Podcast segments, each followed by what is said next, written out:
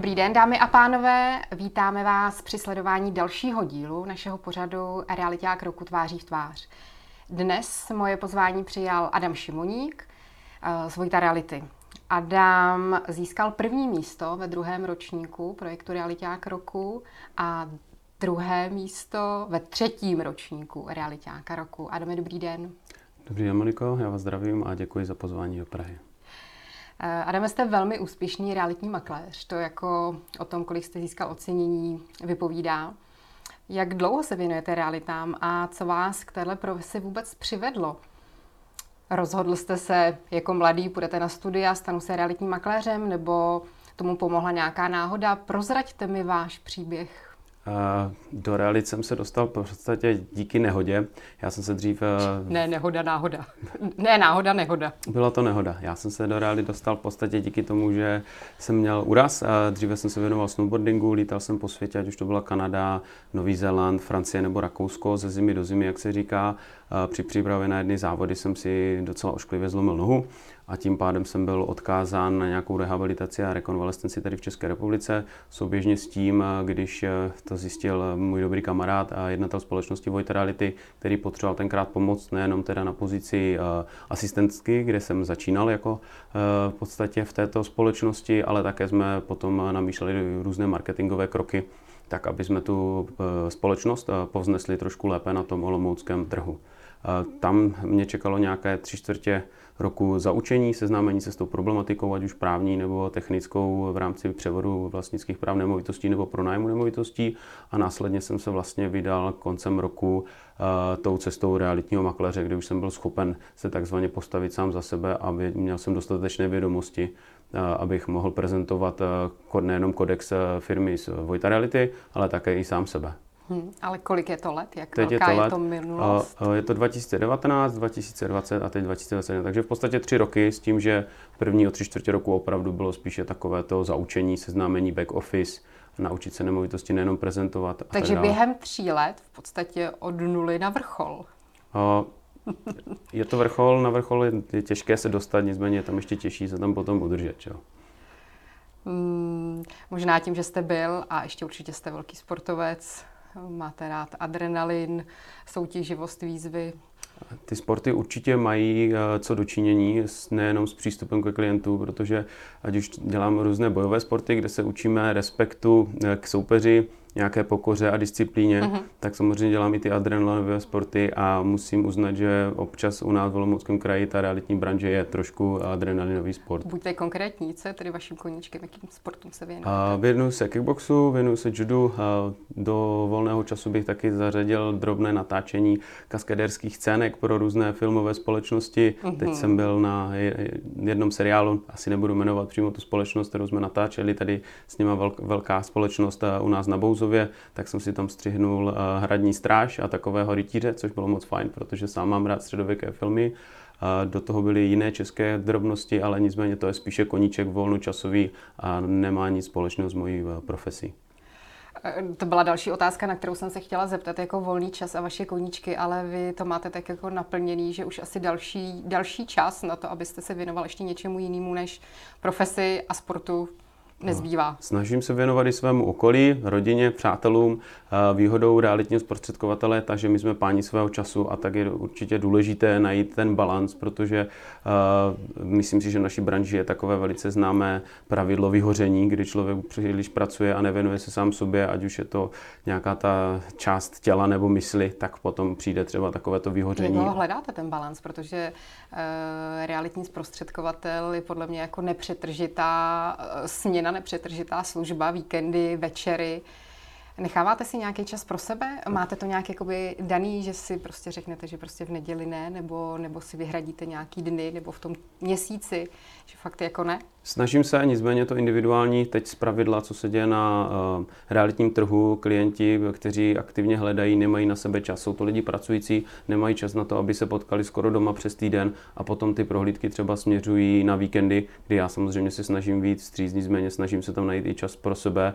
Uh, jediný čas, který teďka nevěnuji klientům díky tomu, že vlastně uh, díky realitákovi roku jsem nabil možnost studovat MBAčko od Linksu, tak jsem si řekl, že každý čtvrtek prostě ráno a do minimálně dvou hodin se budu věnovat této studii, neboť ten časový pres opravdu toho makléře může být různorodý a je potřeba opravdu selektovat nějaké priority tak, aby všechno probíhalo tak, jak má. Jak dlouho studujete už?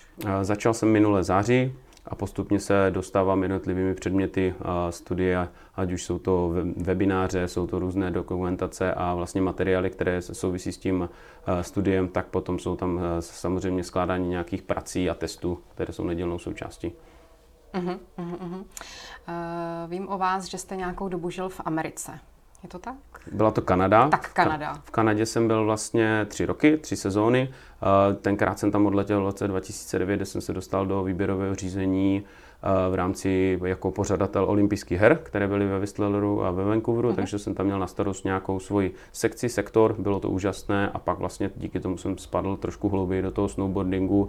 A potom jsem se přesunul vlastně na Nový Zéland, z Nového Zélandu jsem lítal mezi vlastně jižní a severní hemisférou na Novém Zelandu vlastně začíná zima teď, duben, květen, takže jsem měl vždycky jenom takovou přestávku v České republice na měsíc, kde jsem se potkal s rodiči, s kamarády a pak jsem zase vyrazil na půl roku někam jinam do světa. Takhle, jak o tom mluvíte, parádní život, jako dovedu si bylo představit. Super, jako... Bylo to super, líbilo se to. Kde vidíte svoje slabiny a nějaký prostor pro zlepšení, když se vrátíme samozřejmě k profesnímu životu? Já si myslím, že v rámci naší branže to, že někdo dělá něco 10 let, neznamená, že to dělá dobře. Eh, ať už je to, to se, sebevzdělávání, můžu tady třeba zmínit opravdu kurz akademii od Reálního vzdělávacího institutu, kterým jsem si prošel a kde jsem přišel s tím, že jsem realiták roku a všechno vím, tak tam mi bylo opravdu nastaveno obratem zrcadlo, kde třeba některé přednášky, ať už to byla paní Cikánková nebo pán Jonáš, který je opravdu specialista na exekuce a insolvence, mm-hmm. tak jsem byl opravdu seznámen do, do hlouby s tou problematikou a třeba tenhle kurz od té akademie bych doporučil i těm realitním, ne dinosaurům, ale těm lidem, kteří se jim věnují dekády, protože i já jsem se tam přišel na spoustu nových technologií, nápadů a vlastně postupů, jak dělat tu naši práci opravdu lépe a společně ji povznést trošku výše, protože nemá úplně dobré předsudky u české klientely. Dvakrát jste se dobře umístil v projektu Realiták roku. To je určitě velký úspěch, ale hlavně zatím něco stojí. Eh, v vaší branži je velká konkurence. V čem si myslíte, že jsou vaše silné stránky? V čem si jste tak jako jistý v kramplecích? A v čem eh, máte něco navrh oproti té konkurenci, že jste ji tak dobře dvakrát převálcoval? Přeci jenom do toho semifinále a finále se jako dostali už opravdu jako profíci, jako makléři kvalitní. Já si myslím, že mi určitě v tomhle pomohl ten eh, pobyt v zahraničí, marketing, který jsem dělal v zahraničí, protože vám to dá takovou lepší perspektivu a náhled na celou tu věc, kde zaměrem samozřejmě je spokojenost klienta ti naši klienti jsou různí a ke každému obchodu je potřeba přistupovat s individuálním přístupem. Příběhy vlastně prodávajících můžou být různé a můžou být i velice smutné. Tudíž eh, mým eh, úkolem je toho člověka opravdu dostat do situace tak, aby on byl spokojen s celým tím procesem, stát se tou přidanou hodnotou vlastně celého toho průběhu té transakce a pomoct mu nejenom ušetřit čas, ale hlavně i peníze, které eh, v případě samoprodeje opravdu byli i takoví klienti, kteří si to chtěli zkusit sami a po pár měsících vám zavolají, teda pane Šimoník, opravdu mohl byste mi pomoct. pomoct. A lidi mezi tím zestárli třeba o rok a půl hmm. a pak jenom mě trvá nějaký krátký čas a dostaneme to tam, kam jsem jim slíbil na začátku. A pamatujete si na svůj první realitní obchod? Můj první realitní obchod, budeme se bavit teď o prodeji nebo o pronájmu? První byl prodej nebo prodájem? První byl samozřejmě pronájem. Já jsem měl tu možnost, že díky vlastně širokému portfoliu klientů, kterým se staráme o nemovitosti v rámci Olomouckého kraje, mi bylo pár zakázek svěřeno. Byly to takové ty možná pro někoho nezajímavé kancelářské prostory, obchodní prostory někde v přízemí. Nicméně ten, kdo vlastní tady tyhle kanceláře a nebo prostory přízemí vlastní celý činžovní dům a my jsme, se, my jsme se tam dostali vlastně do hledáčku spoustu těch domů, protože každý má svého souseda a to dobré doporučení, což je za mě ten nejlepší marketing realitního makléře, mě potom dostalo vlastně až úplně eh, tam, kam jsem chtěl se dostat vlastně do doby, kdy klienti se spíše obrací na vás, než vy na ně s nějakou eh, žádostí nebo prozbou o spolupráci. A můj první prodej byl určitě eh, chata, kterou jsem nabral kdysi ještě tenkrát eh, od kamarádky. Chatu jsme prodali bez prohlídky, protože to byla tak žádaná lokalita, že hned druhý den nám volala paní, že eh, jede k nám do kanceláře rezervovat s nemovitostí. Jsem jí chtěl seznámit, nicméně ona nemovitost znala, protože bydlela jí známá jako hmm. sousedka, takže tam to šlo opravdu ráz na ráz. To byl můj první prodej v rámci pronájmu, si pamatuju. Byly to komerční prostory u nás v centru Volomouci, kde jsme vlastně z původního zlatnictví e, i v rámci kolaudace a potom sou, sou, součinně s hygienou udělali pizzerii a ta je tam mm-hmm. dodnes. Mm-hmm. A ještě mi teď napadá otázka, jak jste zmiňoval, že každý realitní obchod e, má svůj příběh. E, pamatujete si na nějaký nejsilnější, který se skrýval za tím obchodem, který se vás třeba i dotknul nějak víc než všechny ostatní? rozvodová řízení a samozřejmě eh, ztráta osoby blízké uh-huh. jsou opravdu eh, věci a hlavně příběhy, které je potřeba řešit individuálně. Klienti, ať už jsou to prodávající, můžou být nejenom citliví díky tady tomu tématu, ale samozřejmě jsou emočně spjaty s tou nemovitostí a je potřeba opravdu ten celý projekt uchopit takzvaně bezbolestně, efektivně a Jasně. za maximální prodej. Pamatujete si na nějaký jeden konkrétní, který vás jako víc Eh, zasáhnul, že jste se třeba do toho příběhu vy Určitě to byla ztráta rodičů jednoho z mých klientů, kteří byla to v podstatě nehoda. Nicméně i tahle situace v rámci potom vyřešení celého dědictví jsme potřebovali celý ten, tu rodinu zase posunout někam jinam. Hm. A na základě toho, protože to byli i známí, tak jsme museli trošku to uchopit ještě více, než by to byl třeba jenom takový známý, jakože neznámý. Poslední rok žijeme v takové zvláštní době, v době covidové. Změnilo se nějak chování klientů na realitním trhu? Můžeme se podívat jak eh, na stranu kupujícího, tak prodávajících. Já eviduji enormní zájem o nemovitosti v rámci posledních několika měsíců a myslím si, že covid se úplně nescel. Ale myslíte, že to souvisí s covidem, pardon, že vám skočím, nebo je to trend prostě, který Je to momentální trend, trhuje. určitě.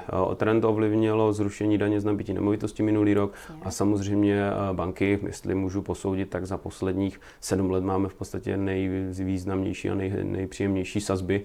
Nicméně věřím, že i tohle se začne brzy korigovat. Nicméně tady tyhle dva faktory velice ovlivní ovlivnili eh, poptávku a v neposlední řadě lidé mají v současnosti strach, co bude, jestli nepřijde nějaká hyperinflace a takhle díky tomu, že nemovitost je komodita, která tu svoji cenu drží a jenom tak nebude ovlivněna nějakou hyperinflací, tudíž spoustu lidí se snaží, neříkám topit peníze v nemovitostech, ale snaží se je někde uložit tak, aby to mělo nějakou, nějaké bezpečí. Uh-huh, uh-huh. A nějaký strach eh, kupujících, eh, schození na prohlídek? A... My jsme k tomu přistoupili velice efektivně díky prestižním a exkluzivním prezentačním nástrojům. My už opravdu chodíme s těmi zájemci pouze se podívat, jestli to tak vypadá, ať už jsou to 3D skeny, půdorysy, videoprohlídky, jsme schopni spoustu informací poslat už dopředu, aby jsme se opravdu potkali s těmi vážnými zájemci. Třeba starší generace je schopná takhle fungovat?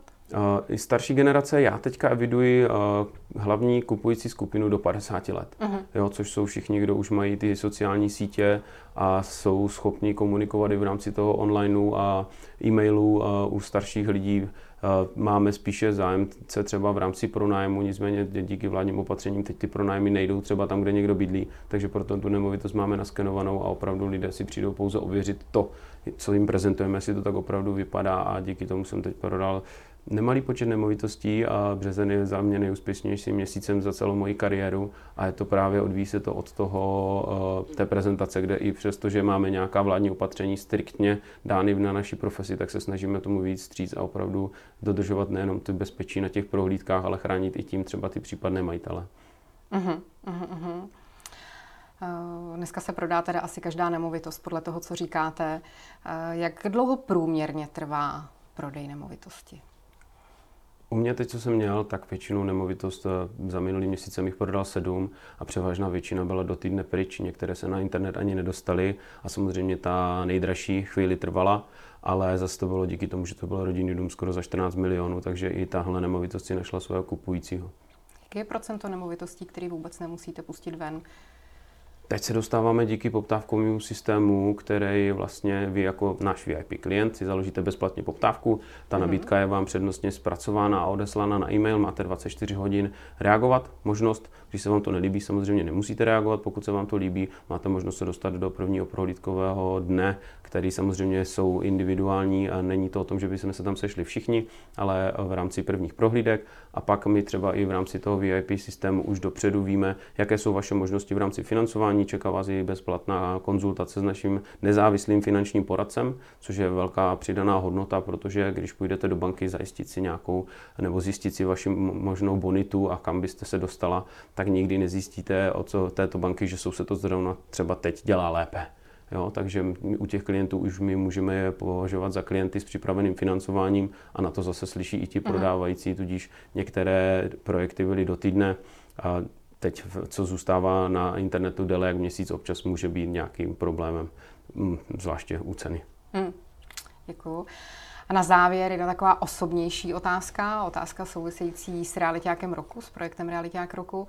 Ve druhém ročníku jste byl na prvním místě, jste zlato, třetí ročník, druhý místo. Vnímáte to jako zklamání nebo naopak výzvu? Aby byl upřímný, samozřejmě jako muž mé ego chvíli krvácelo, nicméně pro mě je to zase takové to popíchnutí neusnout na Vavřínech, protože jak mi jednou řekl pan Slanina eh, z advokátní kanceláře, se kterou spolupracujeme, te, Člen poroty. A člen poroty, samozřejmě, děkuji za doplnění.